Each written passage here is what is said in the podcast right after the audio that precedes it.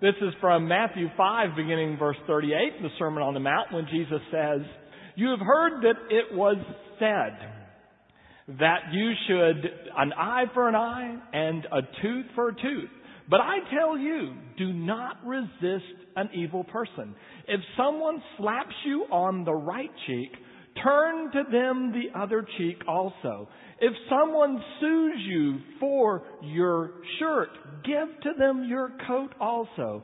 If someone forces you to walk 1 mile, go with them 2 miles. If someone asks of you, give. Do not refuse those who want to borrow from you.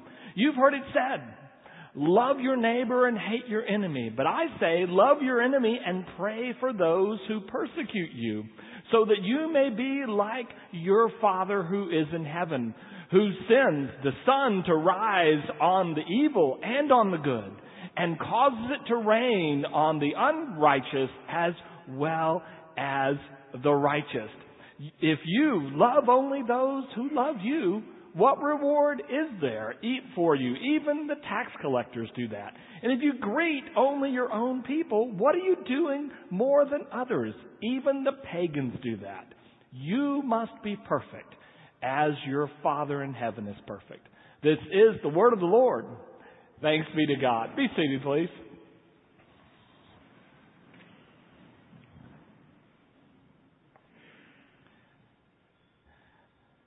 Jesus sat down to teach the Sermon on the Mount. And so I sit this summer because when the rabbi sits, it means this is significant. And there's nothing more significant for us than to discuss and share together over the Sermon on the Mount. And today we find these words: turn the other cheek. Give to anyone who wants to borrow from you. If they want your shirt, give them your coat as well. I read recently a comment from a professor at Princeton who said this. He said, "Try this when you're in New York City."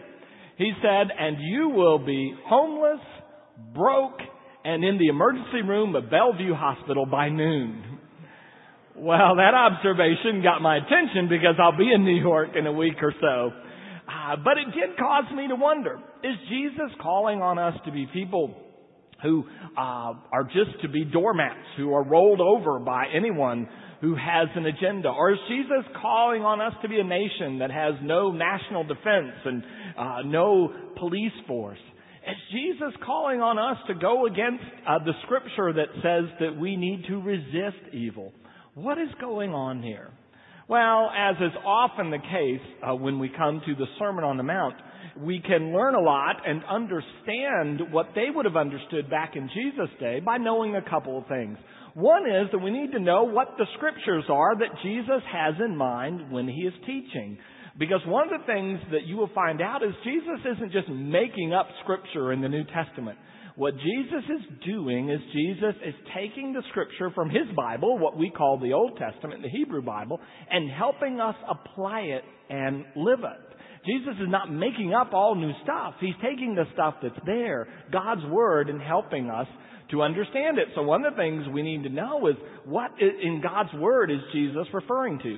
Well, it's helpful to know that when the rabbis taught in Jesus' day, they had a principle that if you found a word that was in Scripture and you found another word in Scripture that was the exact same word, that it might be that God intends for those two words to be tied together.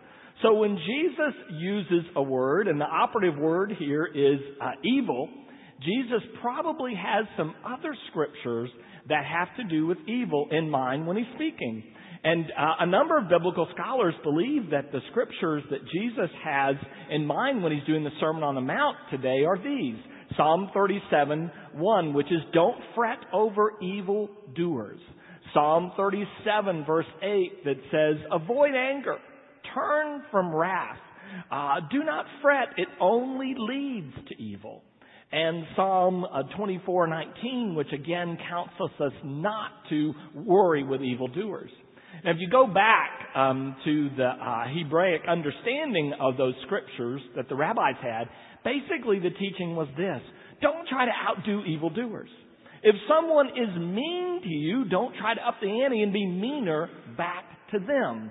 You're not trying to compete or worry or fret with people who are evildoers. And you're trying to decelerate, not accelerate, the amount of humility and violence, whether it be verbal or physical, that is inherent in this sort of situation. So that's the first thing, is just understanding scripturally where Jesus is coming from. The other understanding that's always helpful is this: what's going on in the culture of Jesus' day that might be different than the culture of our day that helps us understand some more about the passage. And one of the cultural things is this, that just as in our world, most everyone is right-handed. And so if you're a right-handed person and you're trying to slap someone on the right cheek who is in front of you, how are you going to do that? Typically, you're going to have to do it like this. And a backhanded slap in their day, as it was for a number of cultures, is this. A backhanded slap is an insult. It's someone who is trying to pick an argument, to provoke you into a situation that will only unwind and be worse for you. And so Jesus is saying, when someone's provoking you, don't deal with them. Turn the other cheek doesn't mean, we've always interpreted, well, then they can hit that cheek. Turn the other cheek typically means you're going to go in the other direction. I'm going to walk off. I'm not going to escalate this thing. And so as Roland Worth, a biblical scholar, says, that what we're talking about in the Sermon on the Mount is not so much physical assault in turning the other cheek as insult. Not assault, but insult. So when someone insults you, when someone attempts to humiliate you, when someone wants to degrade you in some way, says Jesus, that's the situation. Well, believe me, in Jesus' day in Israel, there are plenty of opportunities to be insulted, degraded, humiliated, and basically trampled upon, because Rome is occupying the territory. And so you cannot expect to find justice in the Roman courts. They're not going to treat you fairly, and so if someone is coming after your coat, they're going to get your shirt as well. If Roman soldiers could force you to walk basically what we would call a mile carrying their pack for them. Now, you need to know this. Their pack, by the way, weighed about 60 to 85 pounds. That's a lot to carry. And they could force you to carry 1 mile. Another thing they could do to you is they could come and knock on the door and demand that you feed them. And so it's no one, and that's true not just in Israel, but all the territories that Roman soldiers occupied. So it's no wonder Jesus tells a parable about a guy that's banging on the door at midnight and nobody wants to answer, because they don't want to feed them if they're a soldier. And what oftentimes happens is the soldiers come in and take not only your food, but they borrow as much as they can get from you as well. There are plenty of opportunities to be insulted, humiliated, and pushed around in Jesus' world. And Jesus has some basic advice about what you do. Now, you need to know this, before we get to that basic advice, that there was another theory about what to do. And this was held by people who were called zealots. And their response to Roman occupation, degradation, humiliation was this: a little dagger or sword called a sicarii. And what they would do is they carry these swords, and they would, when they had the opportunity in the midst of a crowd, they would knife a soldier and then walk off quickly. And it's kind of hard to know who did it. But armed resistance was what the zealots were encouraging the people in Jesus' day to do. It's interesting to me that when Jesus is betrayed, Peter wants to fight back. Do you remember that? And so Jesus kind of almost mockingly or sarcastically asked Peter, how many swords do you have? Well, it turns out Peter's packing. He's got 2. And Jesus says, well, that'll be enough. And that sort of a sarcastic response is, yeah, you'll take on the Romans with your 2 swords about this big. But you need to understand that is a possible response. When they push you around, you push back harder. When they come at you physically with their demands, you respond with a knife. Now, what you need to know is that Jesus didn't favor that response. Jesus favored a different kind of response. And let me say 2 things in passing just about that. The first is this, that in talking about the response, Jesus is not saying that when you turn the other cheek for your entire community or nation. I don't believe Jesus is talking about not having a national defense. If people attack you, just let them roll through your country with their tanks or whatever they have. You need to remember that even a wonderful Christian disciple and leader, Dietrich Bonhoeffer, at some point decided in Nazi Germany that Hitler needed to be resisted, joined the resistance against Hitler, and of course found himself in a concentration camp and executed in April 1945. But he knew that the scriptures don't call on us to let evil just run rampant. It's not about not having a police force. It's not about not having a defense. As Dallas Willard says, you can't choose to turn the cheek for another person. You may choose it for yourself in a situation, but you don't choose it for an entire community or group of people. Though, by the way you dealt with a Roman soldier could very likely have impact on your community. If you riled up a Roman soldier, got him pretty upset with you, the next person he meets coming down the road could be your mother or father or brother or cousin. And so it does have impact. If you want to raise the escalation between you and Rome, other people are going to pay for it. But Jesus is not setting down national defense, national security policy. Another thing he's not doing is say, give everything away indiscriminately to anybody and everybody. The situation Jesus has in mind is the Roman soldier or bully in your town coming and demanding more from you, wanting more than what they have a right for you to give or what they can expect. And Jesus is just saying, when they're coming in bullying you and pushing around, just let them have what they want. He's not saying when you're on a street corner or anywhere else, just empty out everything you've got, including the keys to the car, and give it to the person who has asked. There are all sorts of scriptures about giving to people in need in the Hebrew Bible, taking care of widows, taking care of orphans, taking care of the stranger among you, taking care of the poor and those who have been oppressed. And those scriptures all stick. But Jesus is not, but there's always a wisdom and a guideline to giving, not just give everything away to anyone who asks. Jesus is not necessarily saying that. Okay. What then is he saying? Well, here's what it seems to me that Jesus is saying.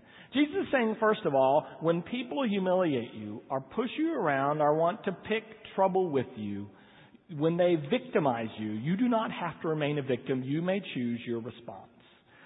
When the Roman soldier busts in your home, when the Roman soldier demands you take a pack, you have a choice to make in that matter. And one of the choices is retaliate or resist or grudgingly do the minimum that you can do. The other choice is to love them in return. And that happens still in our world. As Sally mentioned to the children, there are people at work that can yell at her and can bully her and can try to degrade or taunt her, and they do it for you and for me, and they'll cut you off on 410. And you're faced with, am I trapped here, or do I have a response that I can make? And the second thing is Jesus says that in most situations, the response is non-retaliation and love. When someone attempts to push you, hurt you in sort of non-physical ways, the response, Jesus reminds them, is to love them in return, not try to up the ante, not try to out-evil the evil person. And we see this happen on individual levels and national levels, how people seem to want to trade evil for evil. Pastor Dinah and I went to Liberia. They had had 17 years of civil war. Finally, in 2005, they got a freely elected democratic government. We were there in 2006. And when we toured their Capitol building in Liberia, what we found was the previous power regime, on their way out of the government building, took everything that wasn't not just nailed down, but basically almost cemented down. They took computers.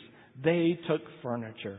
They took anything that might, artwork. They took anything that might be valuable in any kind. And they made it as difficult as possible for the new administration that was democratically elected to get on their feet at all. Friends, that's how the world does things. They do it in retaliatory ways. If I lose, I'm going to make you pay. Now contrast this, if you've seen the movie Invictus, two things. First of all, one, the World Cup's in soccer today, but the real main sport of South Africa is rugby. And so in 1995, they had the World Cup in a sense of rugby came to South Africa. But you remember in the movie that Mandela faces the choice. He can retaliate against an administration and people that have oppressed him and oppressed other people ethnically that were the same as him for years and years. He can choose that. Or he can choose a non-retaliatory way, and he includes them in the government and begins in many ways to share power with them. That's what Jesus is talking about. You don't take a history of violence or abuse or threat and up the ante. We retaliate rather with love. It's sort of a policy of non-retaliation. And it actually turns out to be the best strategy. Long-term change and hearts are never won by forces of violence and shows of violence. People tend to change by love over time. And one of the things God had done with the Egyptians was try to change them through displays of power. And when it came to the Romans, one of the things God had done was decide to move them and change the Romans by an example of love. So Jesus, in fact, doesn't retaliate against the Romans, but goes to the cross. Well, non-retaliation is not only a good strategy, is a good strategy, but that's not the reason that we return love for hate. The reason we return love for hate, says Jesus, is because that's what God is like. Put it this way, God doesn't hate your enemy. I don't know who you think your enemy is. Someone who's ruined the country, somebody who's ruined your neighborhood, somebody who's ruined your profession or the environment. You pick fill in the blank. God doesn't hate them.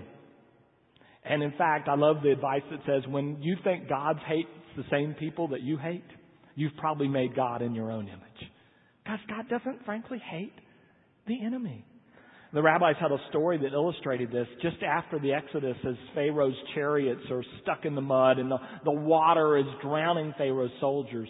The angels in heaven are watching this, high-fiving each other in a sense. They're celebrating. God walks in on the celebration and rebukes them, puts them in a sense on leave of absence and says, and they're kind of like, what?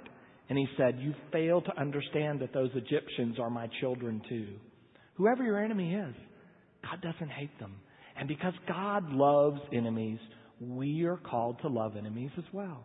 There's an amazing passage in the Proverbs, in Proverbs 25. You've probably heard it before. It says, if your enemy's hungry, feed them. If your enemy's thirsty, give them water. In so doing, you will pour heaping coals of fire on their head. I used to love that verse because I thought it meant I'll kill them with kindness. You know, I'll be so nice to my enemies that it'll really tick them off and make their life miserable. And I thought that's what God was talking about. But when you look through the scriptures, every time there is fire, whether it be hot coals or a burning bush or a pillar of fire, fire always indicates the presence of God. Here's what the scripture's saying. If you will love your enemy, they may come to know the presence and the love of God. People in your life are not going to know God by your displays of retaliation, vengeance, and power executed upon them. They will only have a chance of knowing God as you love them in return for the evil that they want to do to you. Well, I think what happened in the Roman-occupied country was that Jesus looked at people who felt they were victimized and that they were imprisoned. And he was pointing them to a way where they could be free. And not only could they be free, but maybe those who were oppressing them would become free as well. Some years ago, David Gelertner opened a package that had been mailed to him. Unbeknownst to him, the package came from the Unabomber. And when he opened it up, there was an explosion in his midst. He suffered several permanent injuries. When he came out of the hospital, the press asked him about this and asked him if he hoped the Unabomber was not only caught but was tortured and made to pay for his crimes, and if he hoped that they would be revenged upon the Unabomber. And he said, I've learned this. He said, revenge never really helps anybody. When a wounded person spends time thinking about revenge, it is as if they have piles of bricks stacked up on their chest. It's hard to move. It's hard to breathe. It's hard to live. But when you begin to want the best and not to retaliate against those who hurt you, You find the bricks are removed. And it turns out the only free people in the Roman world and the only free people in our world today are people who choose to love rather than to nurse hate.